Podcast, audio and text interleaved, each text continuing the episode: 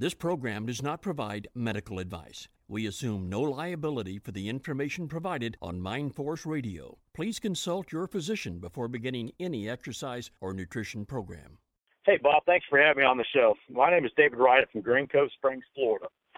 Uh, I first uh, worked with Bob when I was working in Baghdad, Iraq, during the height of the Iraq War, uh, and I had a telephone consulta- consultation with Bob at webstrengthcoach.com while I was on leave. Bob was very thorough and well planned. We came up with a program for me that, that I could adjust it as needed, given the equipment available and often less than desirable locations. I wasn't new to strength training, but Bob cleared up many things for me, and his approaches I still use. I worked up to 20 reps with 305 under his instruction and added 15 solid pounds of muscle in about eight weeks. If you need an honest strength coach who is the real deal, contact Bob at webstrengthcoach.com.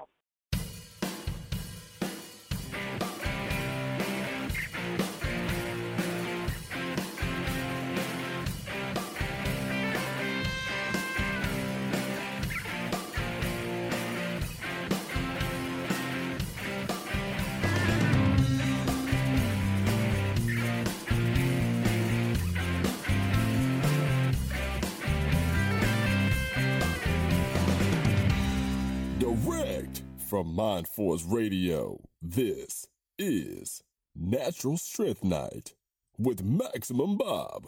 On Natural Strength Night, we don't talk about the other things Bob likes to talk about. Tonight, we only talk strength training. When I say strength training, I don't mean training like punk ass goons in the muscle magazines who jacked up on juice, steroids, and PEDs. I mean natural strength. Strength built on good food, heavy weights, and no shortcuts. If you want to learn about real natural strength, weight training the right way, the old school way, stick around. Bob and his friends just might teach you something.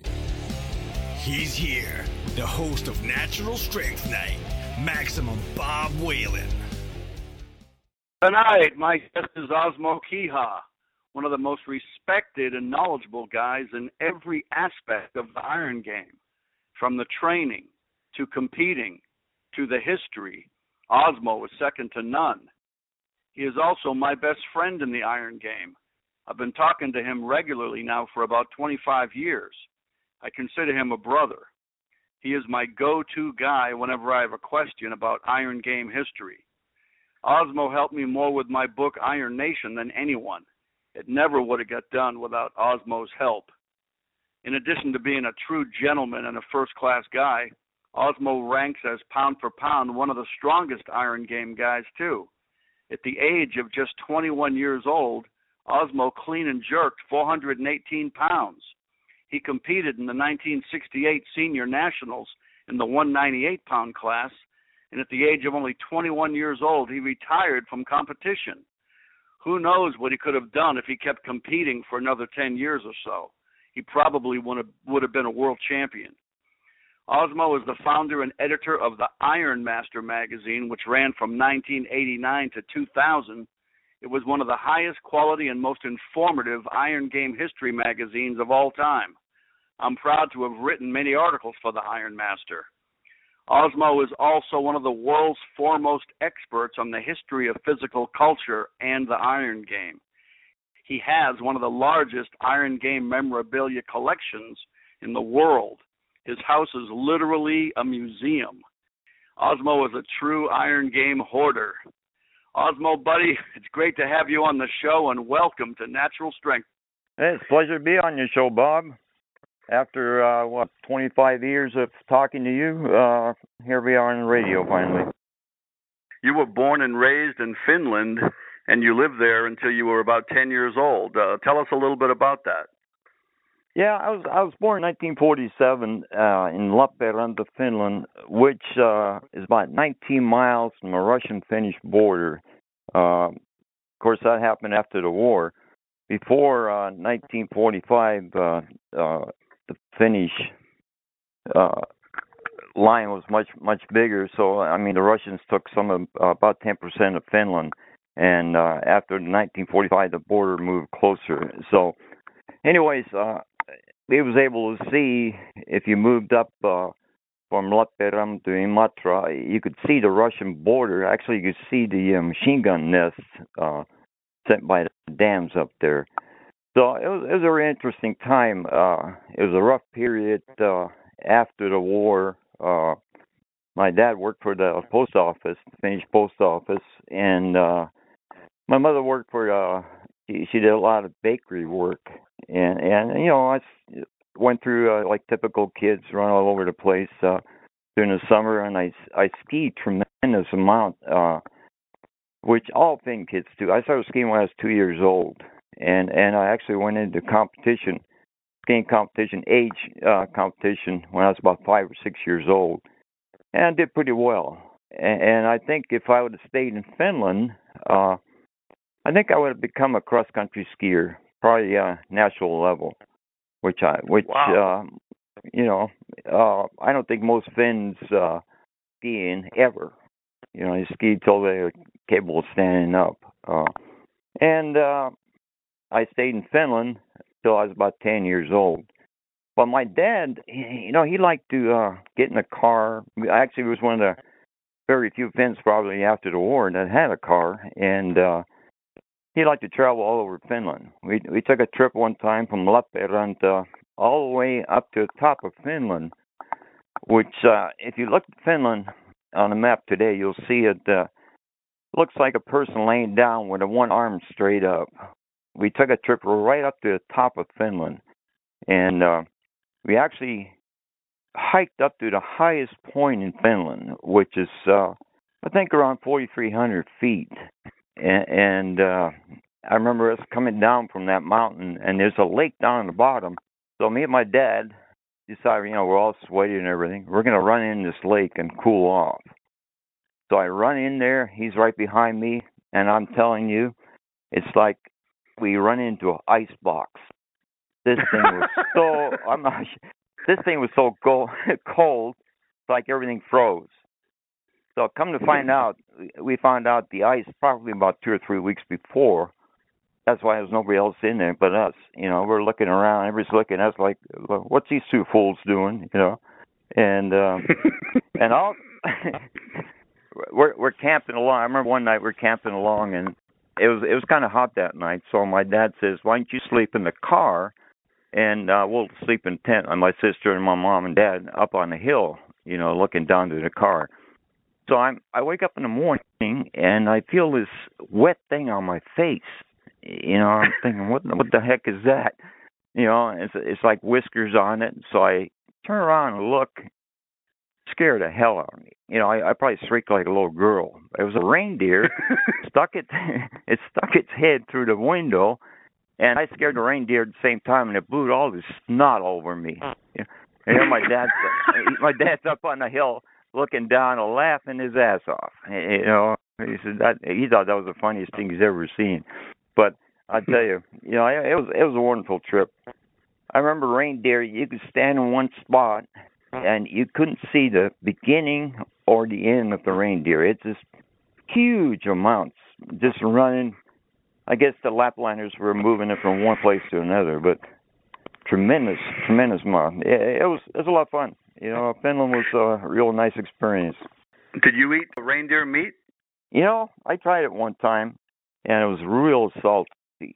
Uh, I don't know if that's the way they preserved it, but uh, you know, uh, it wasn't wasn't to my liking. You know, maybe if you cooked it hmm. fresh, it might taste different. But yeah, I can say what, I, I tried it. But what are some of the biggest differences between the uh, the Finnish culture and uh, American culture? You know, the biggest thing with the Finns is, well, I'm like I'm looking back when I was a kid now. You know, uh, if if you're in a grocery store and you're in line and you want to start a little side conversations with the guy in front of you, if you if you mm-hmm. uh, speak up and ask him anything, the guy will say he'll look at you like you're crazy, turn away, and not talk to you. Fin, Finns don't like to socialize out of the average family area so, so they're really hard to hard to get to know. At least back in the mm-hmm. old days. I don't know if they changed now today, but uh and Finns like to take the sauna. You know, we, we uh when I was a kid, uh once a week we went and took the sauna. You know, you go in there and get all hot and bothered, and we used to run out and dive in the snowbank. Of course, of course, this wasn't the pub. Yeah, this wasn't the public sauna. you know, this was you know private saunas. You know? and some guy, I remember my grandma. I mean, my grandfather telling me they used to dig a hole in, in the ice and, and he'd uh, take a sauna and then they'd dive right in the ice, you know in the hole and swim in the lake um right through the uh you know frozen lake and then pop back go back in the sauna again uh i never tried that but diving into a snowbank that's that's experience you know if you don't have a good yeah. heart uh, i think you'll stop you know how hot were those saunas over there yeah you know I, I remember one time it got up to about 225 degrees. Uh, Wow. You know, it's something you have to learn how to do. Otherwise, you don't want to get uh, squashed in there, and uh, you, you know, people will keep you in and they won't let you out. So, so uh, they're hot. They're hot. That's why the ice water felt so good after, right? Mm-hmm. Absolutely. yeah. So Osmo is uh, is Olympic lifting popular in Finland? You know, it it is uh, or was. I I don't know how it's doing today, but uh, in the 1960s, uh, you had Kangasniemi and the Kailijärvis. Uh, both were world-class lifters. Uh, Kangasniemi won the uh, 1968 Olympics uh, in Mexico City uh, with over 1,100 total, and, and uh, tremendous lifter, tremendous lifter, and especially his snatch. He snatched uh, back then around 358 easily. Tremendous power. He used to say if his technique would have been better, he would have done much, much more. But I don't see how it could have improved any. Um, tremendous guy. And Kailijärvis, uh, there was a whole bunch of, I think there's four or five brothers, all lifted, and uh, tremendous lifters. Uh, you know, the top Kailijärvis, I think he totaled around 10,065, somewhere around there in the 60s, which which was a top lifter. You know, so yeah, the Finns have a tremendous passion for it. Yeah. Yeah, before you came to the USA, you spent a while in Canada too. So you went from Finland to Canada, then the USA, right? Yeah, absolutely. Uh, you know what happened back after the war? Uh, a lot of Finns left. You know, a lot of Finns went to uh, Australia, Canada, and U.S. And my dad wanted to go to U.S. Uh, in fact, he uh, applied to go there, but there was a quota uh, how many people can leave the country and, and go to certain countries and the quota USA was real low. I think they waited for about three or four years, and finally one of the people told him, he says, "Why don't you go to try to get Canada first, and then move from there to U.S." So that's what we did. He applied for it, and in 1958 we moved to Canada. Uh, in fact, it was uh, long. It took us almost two and a half days uh, when we flew from Helsinki um, it seemed like we went all over Europe. We went to Denmark, uh, went to Holland, to Germany, and then to England, Ireland, Scotland, and then finally hopped there to Iceland, and there from to Canada. So it was it was a two and a half day flight.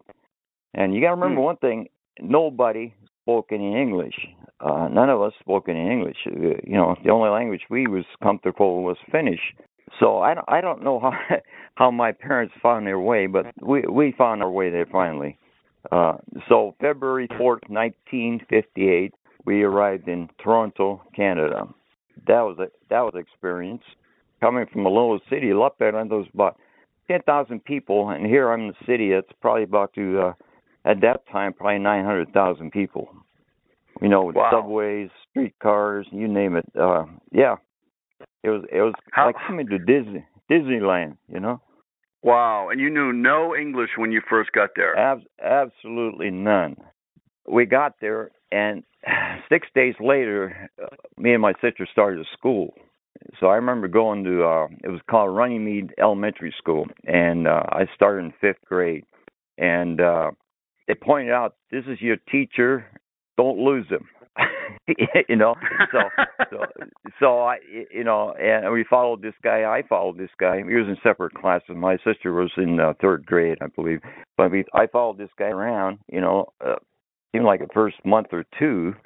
And, and uh half the time i i didn't even know what was going on. You know you sit in class just everybody's doing their thing, and you you're just kind of wondering uh, where you know what's what's going on. The funny part is, within I don't know three four months, all of a sudden you start to recognize words, and within six months, I got to the point where I could un- almost understand everything everybody's speaking, and maybe able to speak a little bit myself. And, and uh, but it took uh, close to a year till my English got better, you know, and then of course it improved as time went on. But uh, yeah, it was experience, you know. And then you know you get bullied when you first come to a new school, you know, speak the language, you know, bigger kids all pushing you around, and uh, you know, which is I, I think it's normal, you, you know. During my time in Toronto, I think I went to a different school every every year. We spent five years in in Toronto. We we moved around a lot. You know, you're trying to get a better uh place to live in, and so we moved around. I always had to start a new school, so I was always a new kid everywhere I went. So I got used to that, and and uh but the reason I got used to that is I started lifting weights. I I got a little bit bigger than the rest of the kids, and also stronger. You know, so that helped out a lot. That was part of the motivation, right? Mhm. Absolutely. Yeah. You know, I used to read comic books, and and uh, back then, you know, I, you know, I, I didn't understand English, so so I'd look at the pictures. Do you remember back of the comic books had Charles Mhm. Atlas, uh, George Jarvis, Right. you know? So you know, I, Osmo I, I didn't get want to get from, sand kicked in his face from these wise no, kids. absolutely not. You know? yeah, I looked at the comic books and I I'd get a dime from my dad and uh I'd send them in and, and uh, you know then about four weeks later you get these little booklets. You know, it says join buy the course. You, know, and of course, being a kid, you know, it said thirty-five dollars. Uh, saying we'll send you Of course. Nobody ever had thirty-five dollars. I think my dad was making thirty thirty-five dollars a week back then. Who knows? So then, if you weigh it around, pretty soon, uh, you know, the course would cost eventually about five to ten dollars. You know, but of course, I didn't have that money either. But but uh, you know, there was a lot of pictures on there. So what I did, instead of you know going around buying weights, which I had no money for, I, I took out house bricks and cut a hole in them and put a broom handle through. Made my own dumbbells, made my own barbells, and you know, house brick weighs about uh, five or six pounds. So if you had enough on there, you can make some kind of a uh, strength move out of it. And that's what I did. Started working out, and and then uh, about a year later, my dad bought me uh, chest expanders. You know, like Whiteley put out uh, Mm-hmm. those uh, springs. You know, it got five springs on it. Worked with Yep. them, and uh, in 1960, my dad went out to Simpson and Eaton's, which was the bigger uh, stores down in Toronto, and bought me a Weider Keep Fit dumbbells. They weighed 15 pounds piece, and I started working out with them. You know, things moved along, and then uh, I worked with them and did push-ups and all kinds of. And then in 1961, I I decided I turned 14 years old by then, and uh, in fact, I tried to get into YMCA uh, workout, and they said no, you can't lift weights till you're 16 years old. And but the Jewish YMHA said you can lift weights at 13. So I, I joined with them. It cost me 10 bucks a year, and uh, started lifting weights uh, and learned how to do the Olympic lifts, power lifts, and so forth. And and did that till I moved till we moved to uh, the United States. So uh, it was an interesting experience back then. So you moved to And then- California, right? Yeah, and my dad, like I said, as soon as we got to Canada, my, I think my dad applied to go to U.S. So it, it Mhm. took a number of years, and and finally, you know, the word came out that you can go and use your passports, and uh, and we moved to uh, California. He had a small '57 English Consul, which looked like a '55 Ford. You know, this is a small small car, a four-cylinder engine, probably about 50 horsepower and we had this huge trailer behind, it, which was bigger than the car. So we put all our junk in it, and and uh, I had to leave my weights behind. My dad said they weighed too much, all my 30 pound weights and and my springs and everything got left behind. But anyways, so we're we're driving into Canada. I mean, from Canada to the U.S. Went through uh, Detroit, and and uh, I think we got on Route 66 eventually and traveled through that. But I remember us going through Kansas with that big trailer, and the wind was blowing so hard, being flat, You know, I think in Kansas you can stand on a box and see the other side, but but mm-hmm. uh, the wind was blowing so um, the car couldn't get past 30 miles an hour. You know, so we're plugging, pulling up traffic half the places. But eventually, eventually, it took us uh, almost 10 days. We finally got to California, to Los Angeles, and, wow. and you know, first I I remember uh, we came through Las Vegas, through down that way, you know, through the desert, and finally got into uh, California. And all of a sudden, you start seeing palm trees, you know, stuff like that. It's nice and warm. Canada, I, I remember Canada was so cold sometimes. You know, you hit 40 below zero. Yeah, you know, of course, you wow. know that. You live on the East Coast. So anyway, uh, down to Los Angeles, beautiful weather, beautiful weather. You know, very little smog back then in those days, and uh, somehow we got went through Santa Monica. I don't know how. We, I think we got lost and we ended up down in Santa Monica. So we could see the ocean at that time. And finally, my dad finally, wait, you know, he was going to one of his friends, you know, that we was going to stay with for a couple of weeks till we got situated. But uh yeah, it was absolutely gorgeous. Uh for a young kid to move into California, that was like a dream, you know. Especially if you read the Weider magazines back then, you know, Muscle Beach and all right. the beautiful girls and all that stuff down there. So anyway, you were right there. Oh, he was right there. Uh, you know, uh, you know, and and finally we got to this place. where We stayed for two weeks, and then eventually my dad got an apartment building, and we got situated. And uh, I went to uh, Panorama City High School uh, for about four four months, and, and then finally got situated in Van Nuys, California, which is where we lived till I went into service. Very very interesting times. What were some of the gyms when you first went to California and you, you know you had to leave your weights behind up there in Canada? What were some of the early gyms you trained at when you first moved to California? You know, I uh actually didn't train at anybody's gym for any length of time, but I did uh go to one of Vince Gironda's gyms. He had a gym originally in Van Nuys, Cal. You know, most people think Vince only had one gym, uh, but Vince actually had five gyms at one time in, in the 50s. But he had Mhm. a gym in Van Nuys, California, which was only about two miles from my house. And what he done is he sold his gym to Rex Revell. He was one of the early physique champions. I think he ran some gyms in Honolulu, Hawaii at one time. But anyways, Rex had a gym down there, and so I went down there, and he looks at me and says, "You know, kid, you could be a Mr. America." Of course, you know, I think he was saying that so he'd sign me up, you know. Then he looked at my buddy and says, "No, you'll never make it. You're too skinny."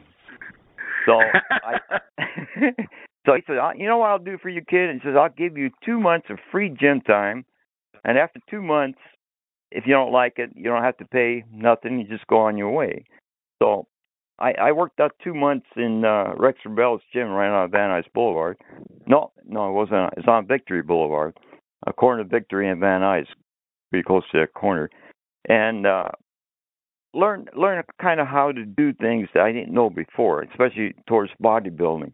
Because before that, I was more interested in, in uh, Olympic lifting and powerlifting. So Rex kind of taught me how to do uh, the uh, bodybuilding exercises and so forth. And uh, but you know, one thing he installed on me, he says you got to get bigger. So you, know, every every time I read a magazine, uh, you know, especially Weider magazines, it said, uh, "Eat this stuff here and buy these supplements, and you can grow twenty, thirty pounds bigger." So, of course, I didn't have any money to buy any supplements, but you know so I, I went home and usually ate more. I ate. I think my dad was ready to throw me out and said, "Go get four jobs, kid. You're eating the house out of everything." uh, so, so I I put on a lot of weight. I, when I got to California, I weighed about 160 pounds. Within one year, I was up to 200 pounds. And how tall you know, were you? gained weight. I was about five eight, five nine, somewhere around Mhm. there at the time. And you know, at that age, uh, it wasn't all muscle. You know, it was kind of all baby fat on there. But I tell you, I got stronger, tremendously strong. Uh, age of uh, 16, 17, I was benching well over 300 by then. Eh, but you know, it was it wasn't a good thing to do. If I had to do it all over again, I would never do that. You know, I would leave my weight where it was and let it slowly come up on its own eh, instead of forcing it up.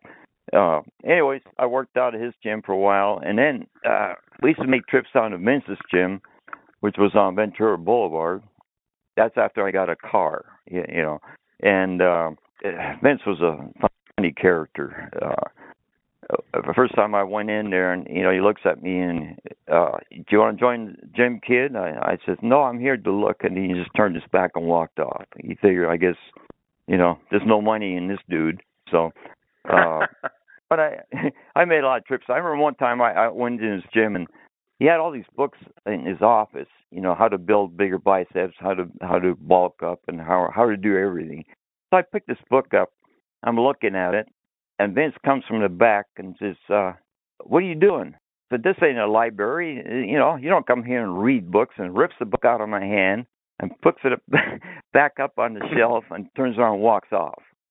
So I figured, well, well, okay, buddy, you know. So he went in the back. I took all his all his books and rearranged them all, put them all backwards and everything else, walked out of the gym. but but you know, I, I've been there other times. That he was absolutely the nicest person you ever want to run into. You know, so I, I think it was just uh, on the day you got him. I, I can imagine right. uh, spending a lot of time in the gym, as you know. You know, you train people. Uh. Some days are not good days. So yep. I must have hit him on some bad days and good days. Did you also get uh, some equipment and train in your in your uh, garage or something too? You know uh, what? What I did is when I, we lived in an apartment building, and I, I trained in the back. There was a little grass area back there, and um, eventually I had probably close to a thousand pounds of weight, and you know had the original five foot bar with the little sleeve on it, and, and uh, a couple of dumbbells, and uh, a bench. Of course, I had a weight uh, bench press bench, and uh, I, I trained in the back over there. You know, I think I was nuts out there. You know, lifting weights Hmm. uh, late at night, during the morning, and everything else. Eventually, some of the people in the apartment used to come out and you know work out with me. Uh, funniest part, I was one time I was back there and I was deadlifting, and and I worked up to 400 pound deadlift. You know, on uh, exercise bar. Yeah, this little guy comes out of, out of the uh, apartment lived below below us, and he was a carpenter by trade. He weighs about Mm-hmm. 125 to 130 pounds. So he comes up to me and says, "Kid, what are you doing back there?" I said, "I'm I'm doing deadlifts." He says, "What is that?" So I showed him what it was. So he goes at 400 pounds, no warm up, no nothing, and hauls it up. I I, I could Wow. not believe that. You, you know, at that time I was weighing over 200. y- You know, uh, just shows you some people are just strong without any training. You know, from manual work, but you know his his body weight uh, was unbelievable, and and I was using 25 pound plates, you know, which makes the bar even closer to the ground. So it was one hell of a deadlift for this guy. Um, What was the But, guy's you know, name? Do you well- remember? I I remember he's a Finnish guy, but I can't remember his name anymore. Uh, he wasn't a weightlifter, just a regular guy living in an apartment, but oh my tremendously God! We didn't even train. Mm, never Wow. never trained his life, never. Who had the most influence on your early lifting career? You know, that, that's hard to say, but but I think the most influence come out of strength and health magazines. Um, it- you know, Bob Hoffman. You know, he. uh I used to read his editorials and, and uh, his stuff in his magazines, and I, I think that kind of got me going more than anybody else. Uh, you know, he used to put out, you know, lift weights, and you'll get healthy, and you'll get big, and you'll get strong. Uh, even though I read Weider magazines, you know, you know, but Hoffman I think is the number one source for me to get going. You, you know, Mm-hmm. not anybody local, you know, but later on, uh, Bob Hise entered the picture. Uh, as I as I Oh, grew yeah. up, you know, Bob was Bob was one of the top uh, trainers, Olympic barbell, you know, lifting trainers, probably in, in the United States at the time, and so Mm-hmm. he helped out, and uh, you know, I went from there. We'll be back with more right after this.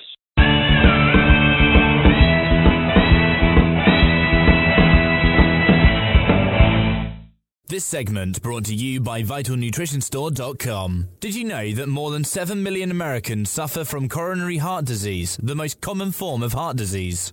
Regardless of your age or condition, adding Cardio for Life to your daily regime will dramatically improve your cardiovascular condition.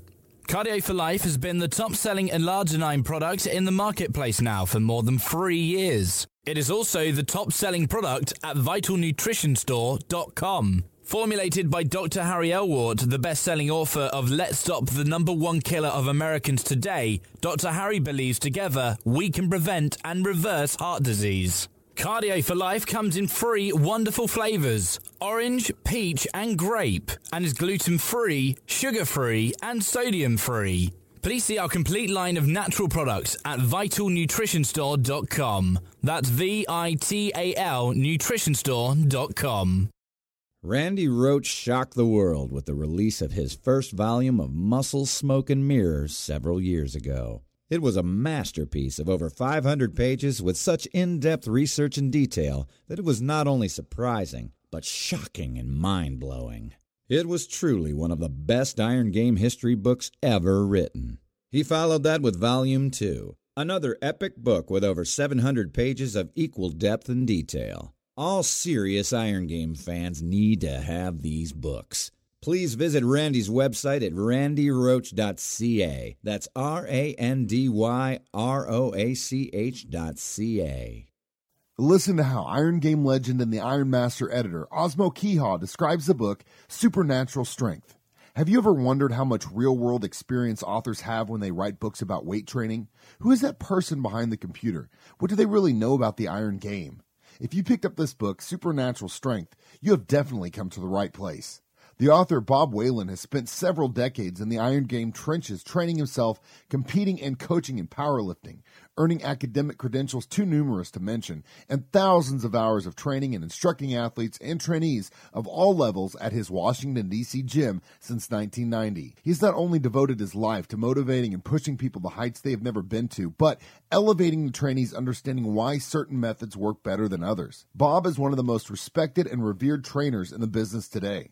This book is sure to surprise and amaze you at the same time. Order now at supernaturalstrength.com. That's supernaturalstrength.com.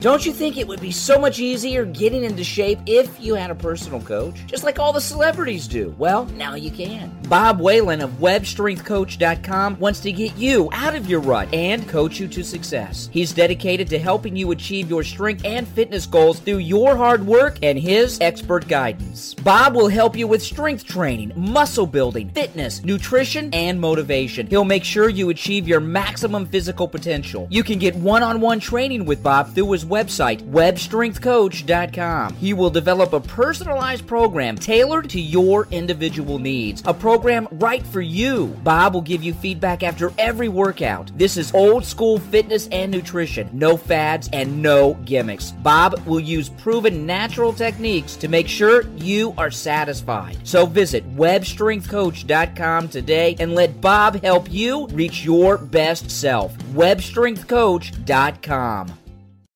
Do you enjoy history without social engineering? Reading about our founding fathers? Economics from a capitalist perspective? Wisdom from modern patriots? Welcome to UncleSamBooks.com, where virtues like rugged individualism, hard work, and the American dream dominate. UncleSamBooks.com. Great books for homeschooling. UncleSamBooks.com. If you want to become as strong and muscular as possible with health in mind, and without lowering yourself to using steroids, the best advice can be found in the classic strongman books of long ago. These are the best books ever written on the subjects of strength training, weightlifting, strongman training, iron game history, and old time physical culture. Many of them can still be found at physicalculturebooks.com. There you will find good, honest, time tested wisdom from the great old time strongmen. To maximize your natural muscular and strength potential, please visit physicalculturebooks.com. Listen to Ken Mannie, head strength and conditioning coach at Michigan State University, describe the book Iron Nation. A masterpiece text on some of the most intriguing and compelling personal stories, Iron Game history, and gut wrenching training routines ever put to paper.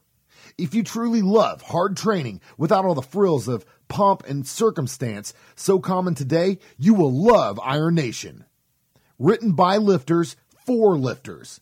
If you love weight training, you will love Iron Nation. Order now at ironnation.com. That's I R O N nation.com. If you would like to promote your business on Mindforce Radio, we would love to hear from you. Please let us know if you are interested in a 30 or 60 second voice commercial or a banner website ad. Please contact Bob using the contact information provided on mindforceradio.com. You're listening to Natural Strength Night on Mind Force Radio.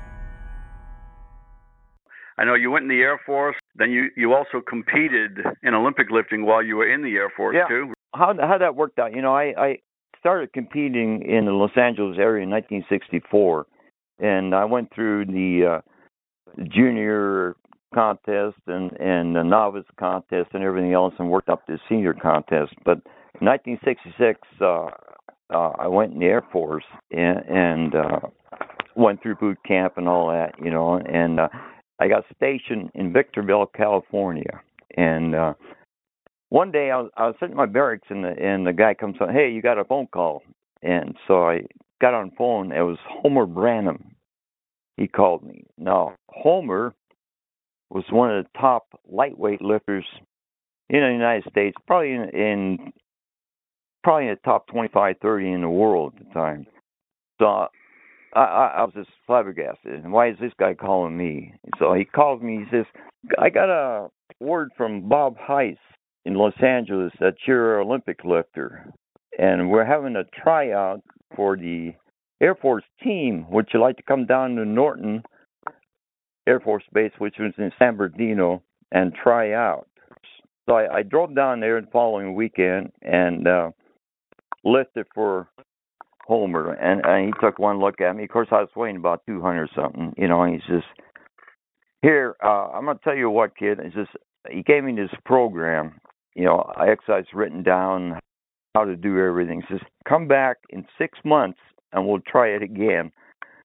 So I worked out on this program. I lost down to 100, about 178 pounds because he had me running and and working out. In fact, some of the workouts took two, three hours you know, Wow. every day. Yeah. So I came when I first went down there. I, I think I, hell, what I press? I pressed around 250, snatched 235, and I think I cleaned 290 and, and jerked it. You know, somewhere around there, weighing about 205. And I, I guess he felt that wasn't good enough to do anything, so he sent me home. I came back six months later, and I pressed 260. I snatched 240 and clean jerked 300, weighing 181 pounds. So that's Awesome. that's how I got. on- Yeah, that's how I got on the team.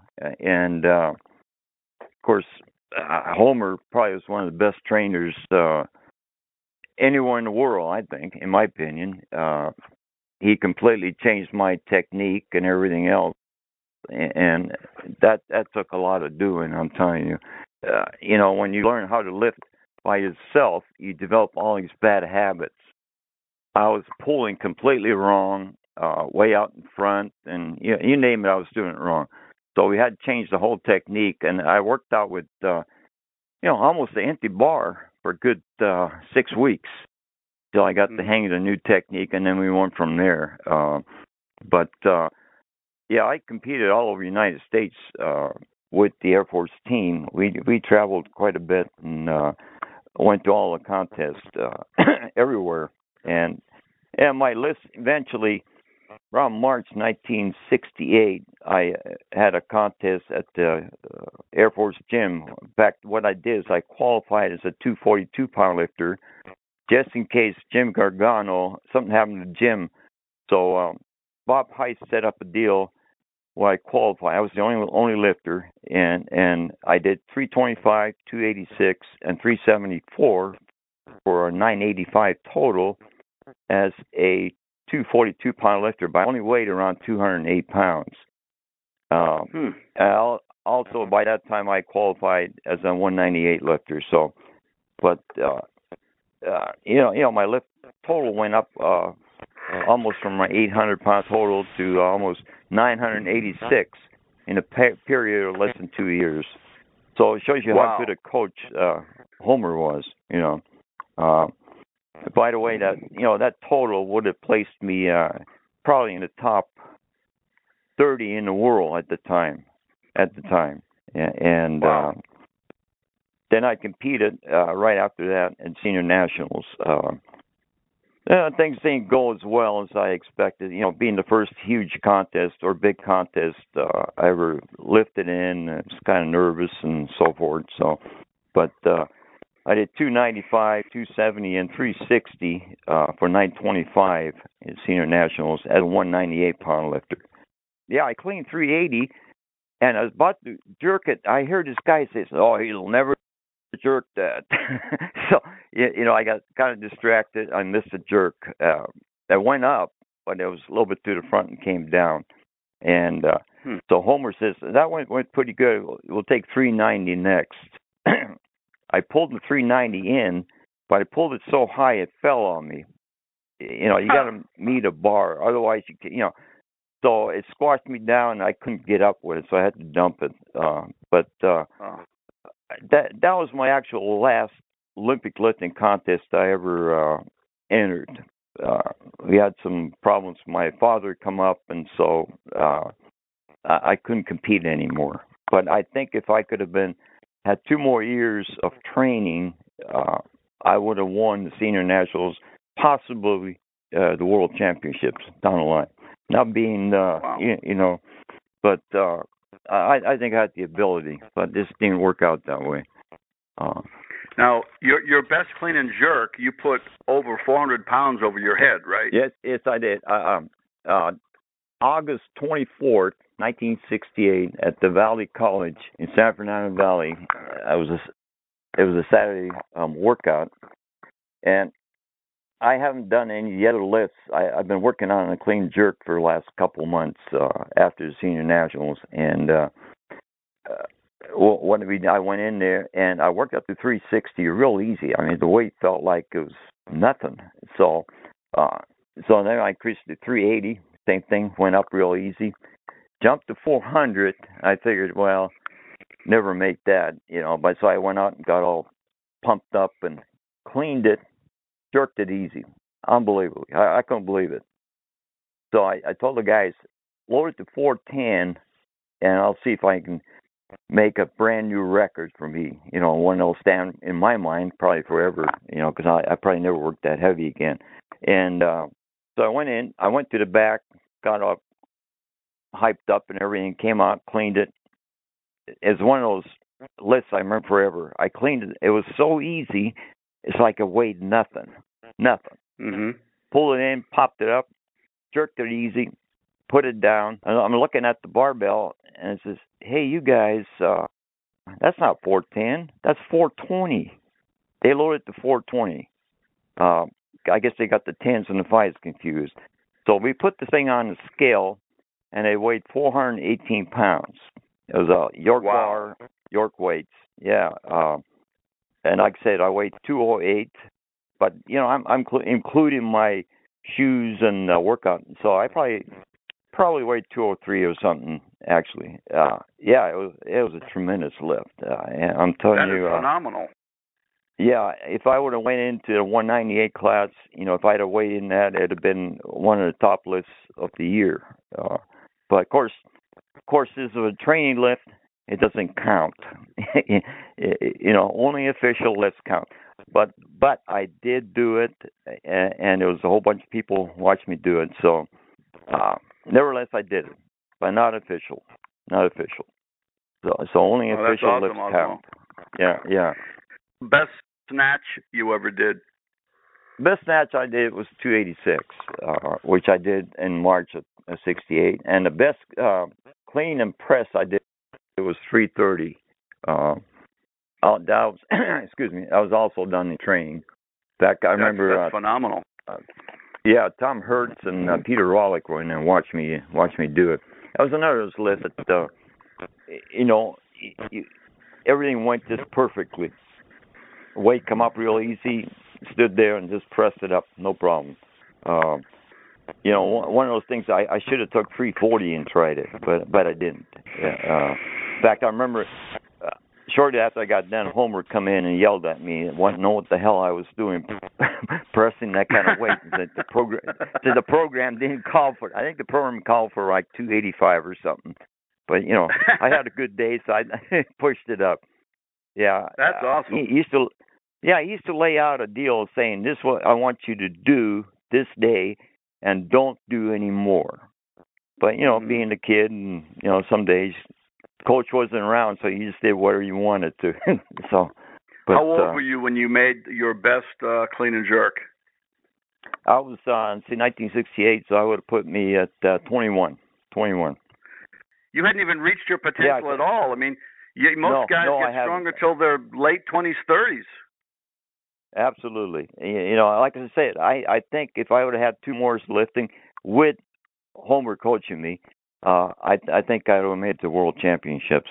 You, you know, but things don't always go Well, like you want to. You know. Imagine what you could have done if you had ten or fifteen more years. Oh, I, I can imagine. Yeah, can imagine. Yeah, you could have been Yeah. world champion. That's that's uh, amazing, Osmo. Yeah. Yeah. Now, I know uh, one of your other passions is memorabilia, and I know you're you're one of the most respected Iron Game historians in the world, and you have one of the largest Iron Game memorabilia collections in the world. And you've been telling me for like 25 years all about your house, like is bit like a museum. And I remember when you moved from Salt Lake City to uh, uh, uh, Oregon, where you are now. It was just. It, I think you said it took like ten years off your life because you had so much stuff to move, right? yeah, yeah, yeah. and now you have like a library where you have bookshelves. You told me all about this. You have uh, like rooms of bookshelves for all your books and all your magazines. And I think at one time, I'm not sure if you're still doing this, but at one time you said that every single physical culture, iron game, and muscle magazine in the world, you were getting it. Uh, and even if you didn't read it, you were getting it, and you just put them all on your bookshelves. You just got rooms of shelves of books and magazines, and you got equipment. You got Jackson bars and plates. You got you know all kinds of antique globe barbells and stuff from uh, the late 1800s. I mean, you, you're tell us about your uh, home museum. Well, yeah, you're right. Uh, when I left uh, Salt Lake, you know, the reason we left Salt Lake, I'll get a little background on that. Uh, I worked for the railroad, Union Pacific Railroad, and they closed the shop in Salt Lake, um, which they later found out it was a bad move. But you know, once you close them and take everything out, you can't redo it. But anyway, so we moved to Hermiston, Oregon, which is in the Umatilla Desert. I mean, have you ever been out here? You, you think of Oregon, you think in trees, you know, beautiful lakes, trees, mountains. Well, none Mhm. of that's here. this is strictly desert, sand, wind blowing. You know, here we. Yeah. Anyways, when we moved, it took a trailer, a 53 foot trailer, which was mostly my stuff, not our furniture. Mostly everything I have. You know, my weights, books. Uh, in fact, it took two weeks for me to box my books and and magazines and everything else I have, and and put it in the trailer.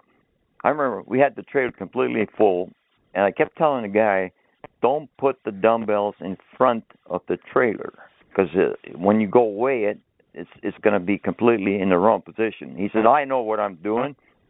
So he put ten thousand pounds of dumbbells in the front, and of course, when he went to weigh, the guy said, "Hey, you gotta you gotta unload this and redo the whole thing. To unload the whole trailer, put it in another trailer, re reposition everything, and brought it up here. Uh, we moved probably, I think, at I had about thirty thousand pounds of worth of stuff when we moved it here. Uh, wow. You know, barbells, dumbbells, uh, books, you, you name it. Uh, in fact, I remember I, I put seventy-five or eighty boxes of books, big big boxes of books and magazine when I moved it up here, and we moved from a house that was bigger than one I moved into, except we we had a bigger garage here. So when I got it up here, I had to build bookshelves, uh, everything. I, in fact, I got uh, one room completely so full of books and everything. Every time I bring something in it, I got to move something else out because there's no place to put it anymore. Uh, I got stuff in the hallways. Uh, my garage, I got a three-car garage, which I had built bigger than the normal garages, and that's completely full except for one place where my wife Ray parks her car. She says, "You ain't putting nothing there. Uh, my car's gonna go in there." So that's the only place that isn't full of stuff. Um, and I've been collecting the stuff since 1959. Uh, so uh, I have a tremendous amount of magazines. I, I figure I got about 4,000 or more magazines, uh, single copies, different copies. I, I have stuff all the way from uh, Strength magazine, which started 19 was 1914, and uh, almost every Weider magazine ever put out, all Strength and Health, Iron Man, uh, Muscle Illustrated, Muscular Development, you know, you name it, it's here. I have most of the books uh, put out in the 20s, 30s, 40s, 50s, 60s uh, in here. Uh, well, I don't know, maybe probably over a thousand books, booklets, uh, pictures, uh, posters, uh, films. You know, in fact, I've lost count of half this stuff. I got so much stuff I don't know what to do with it anymore. Um, and then barbells, I collect now. You know, I later on I started collecting barbells. Uh, I have the Milo globes, uh, early ones, uh, triplex, uh, standard, and the large large duplexes. Uh, and in fact, the one time I made my own globes, uh, the Iron Master dumbbell, which looks like the Milo uh, large duplex dumbbell, except it's a little bit bigger and, and a hell of a lot better looking. Uh, you know, I have so, three of them. Giant. Oh, that's right. That's right. Yeah, I sold you some. yeah, better looking dumbbells. And uh, then one time I, I got this kick. I'm going to collect Olympic bars, and now I have 35 different Olympic bars. You know, from uh, the old York bars to Marcy, uh, Paramount, Jackson, uh, and everything else in between. Ivanko's, uh, Eleikos, Burke bars, and I've been trying to catch up with some of the plates that go on these bars. So um, I do have a complete 1A Jackson set. Uh, which Andy Jackson made in 1950. Yeah, 1959. And I actually have all the paperwork for that, so I know that he actually built this set, and it wasn't built in a machine shop somewhere. Uh, so, and and I completely reconditioned that, so it's a beautiful set. Uh, so if you come in my garage, you know you can see how how the weight game went from 1900s to today. You know, I got something from each period uh, on display, uh, including York uh, standard weights. Uh, in fact, I have a uh, new uh, Weider set built in the 60s. Uh, well, I call it new because I completely reconditioned it, and it looks like brand new. Um, and like I said, everything's in. And also, I have this huge globe set that used to belong to Leo Stern 22 inch globes, round globes, that Bill wow. uh, Pearl used to lift in his exhibitions. It weighed 308 pounds empty. Now you can load this thing down to a thousand pounds, I think. But the bar was so springy, when you pulled on it, about seven, eight inches, the globes were still on the ground.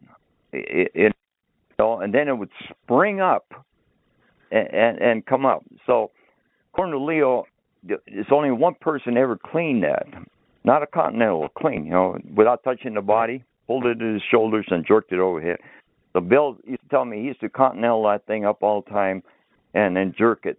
Uh, but you know, by the time I got it, my shoulders were so bad I never had a chance to try to lift it. But I could see where it'd be tremendous, uh, cumbersome item to lift. Uh, but like, like I said, everything's here. I got everything. If you want to come and look at it, anybody in the audience that like to come down and visit, here we are, learn about history of uh, the iron game. what What do you consider some of your favorite, you know, rarest pieces in your collection? Yeah, I think as far as my paper stuff goes, uh, my Iron Man magazines from the in the beginning. I, I have volume uh, five uh, on up. I have every Iron Man until John Balik uh, bought the magazine. Uh, I th- I think I would consider those my number one. Uh, what would say my number one issues, you, you know, and then uh, my Jackson set, and then my Milos. Uh, what I would wow. consider my greatest. Uh, but uh, it's you know it's it's hard to put your hand on because I I got so many. Things. In fact, I even have a poster of the 1939 Mr. America contest that George, uh, the first one put out, the Goodrich one. Uh, mm-hmm. I think it was in June of 1939. I had that actual wow. poster. So, so I have a lot of things that are, that are worth a lot of money. You know, in fact, my wife always tells me just put down what each thing is and what it's worth. Know, which you know, I said, well, how the hell am I gonna do that? I got thousands of items. She says, ever something ever happens to you, what am I gonna do with them? I said, take them to the dump. Don't worry about it. you, you know. you, you know, who cares? I can't. You know, I'm done playing with him, so what, what does it matter anymore? You know, you know. But uh yeah. But you know, there's a lot of things. You know, you, you can have one piece of paper uh, that someone signed it. You know, some famous person. It can be worth fifteen, twenty bucks. That that you mm-hmm. know somebody else would come along and think, well, it's just a piece of paper and throw it away. You know, so and I have thousands of those. So who knows? Who knows? I still continue to collect because you can't get it right. all. You know. You don't still get all the magazines, do you?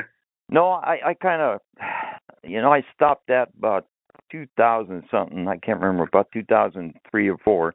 Uh, the magazines kind of got to a point where there's nothing interesting for me in them anymore. That doesn't mean they're not interesting magazines, but I, I've kind of lost interest in them. You know, it's mostly uh, bodybuilding and a lot of the uh, old timers that they used to include in were no longer there. I guess the readers weren't interested, and no Olympic lifting. So I, I just could could completely read. And the only magazine I get continuously is the Iron Game History, which comes out of uh, Austin, Texas, from Terry Todd. Terry uh, Todd, yeah, which, that's a good one. Yeah, I, yeah, I love that magazine. You know, it's got the history of the game, so that's about the only one. I, I did get Milos for a while. Uh, I, I know, good magazine, but it seemed like I, for some reason I forgot to resubscribe. I'll have to do that this year, but. uh but once in a while I'll pick up a magazine and kind of I go to Walmart and go out and look and see what's what's going on. But I still I don't buy them anymore. You know, first of all, there's no Mm-hmm. room to put them no place. So I, I try to kind of find the older stuff out there if it if it does on eBay, especially if it does show up. I'll buy you know old books, but there's not very many things for me to collect anymore. You know, so Ray probably uh, Ray probably told you she doesn't want you to be an Iron Game hoarder.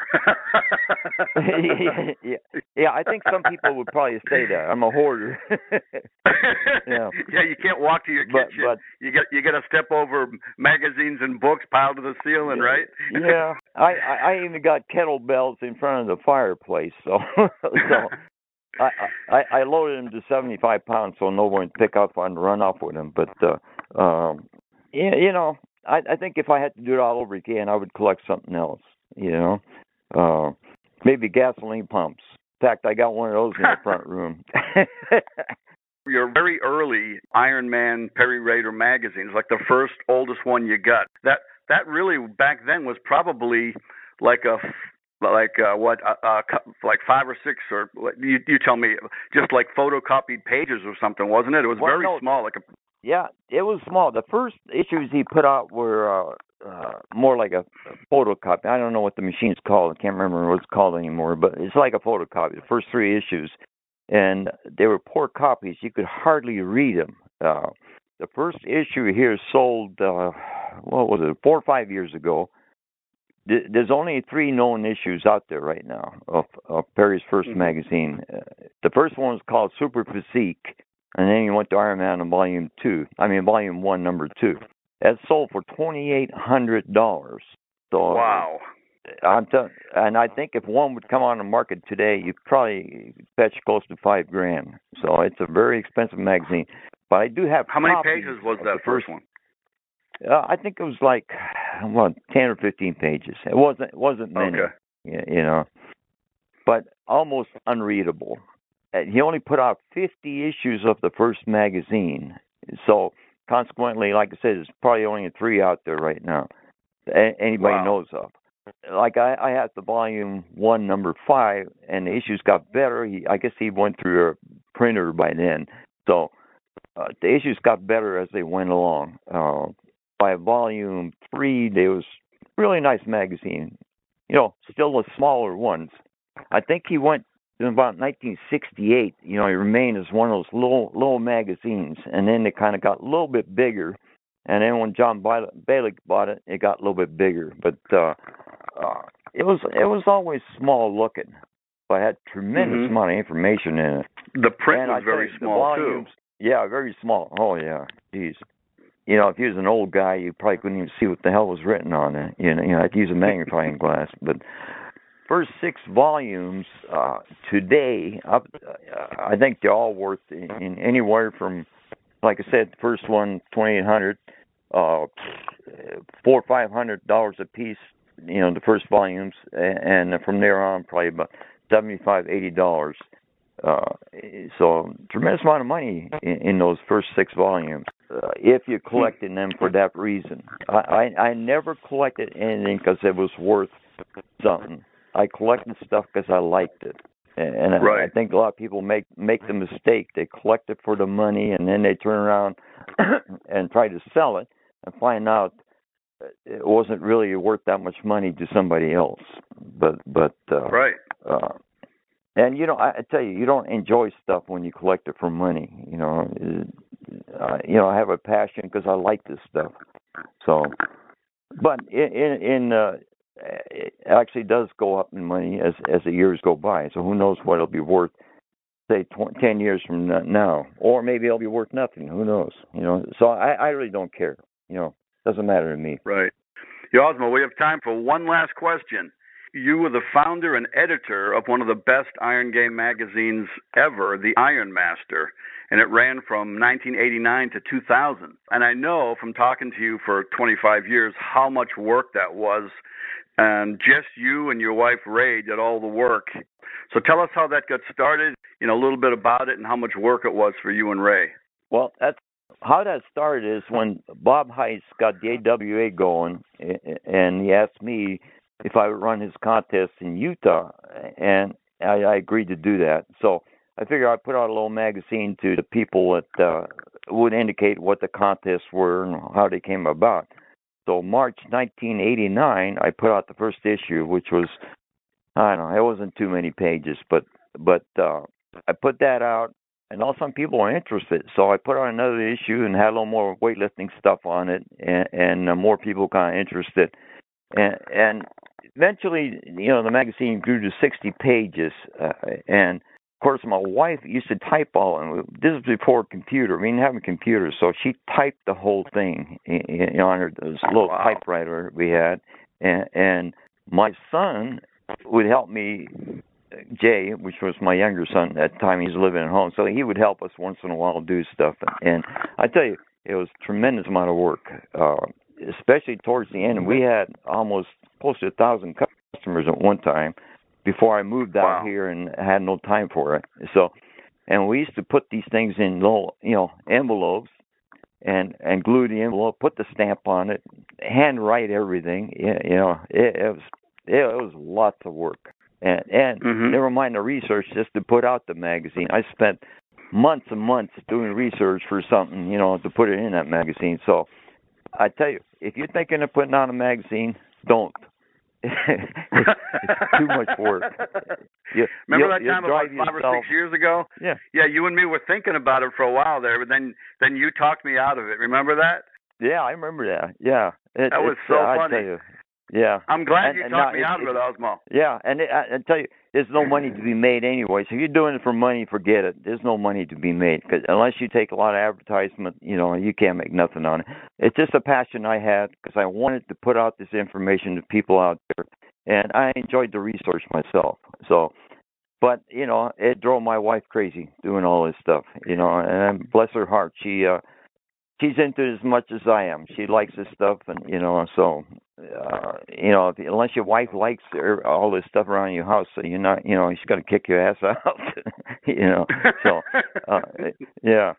So if you Wow. getting into this kind of deal, make sure your wife enjoys what you're doing. You know. Well, you know, you always kept the quality high. I mean, that was about the highest quality magazine you could you could get. I mean, every issue was top quality. So, you know, I know you put so much work into it. I remember the last issue, and when you were joking with me on the phone, and you would tell you would just you felt like a thousand pounds was lifted off your back. You were so happy to be, you're just relieved to be finished with it. Absolutely, absolutely. I tell you, yeah, that's right. Maybe maybe ten thousand pounds. But you know, I, I put it out three. You know, I was supposed to come out three times a year, and sometimes I didn't make it. You know, we was we did it for about eleven years, but you know, I don't know. It was- it seemed like I just got one done. and It seemed like the next one was, you know, you had to get the next one out, and and three Yeah. four months would go by so quickly. Uh, it's hard to realize that unless you're doing that. You know. You couldn't you couldn't And- rest too long. You know, you rest one or two No, days, and then you got to get ready to do the next one. Yeah, th- th- absolutely. And I try to be ahead. You know, I first started out, I'm going to be one issue ahead. Well, that went out the window after the second, third one. You know, you're never ahead. You're always behind. So, like I said, don't do it. Well, Osmo, that's going to about do it and wrap things up. And it was a pleasure to speak with you. And I want to thank you so much for your time. And thanks again for being on the show. Uh, thank you, Bob. It was a pleasure being on your show, and uh, maybe we can do it sometime again because uh, there's a lot to discuss yet that I didn't bring up. All right. Thank you, Bob.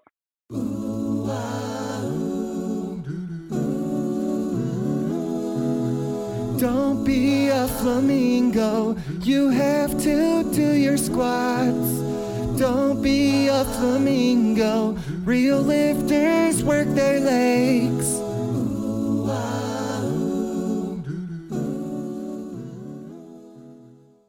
That's going to do it for this edition of Natural Strength Night on MindForceRadio.com.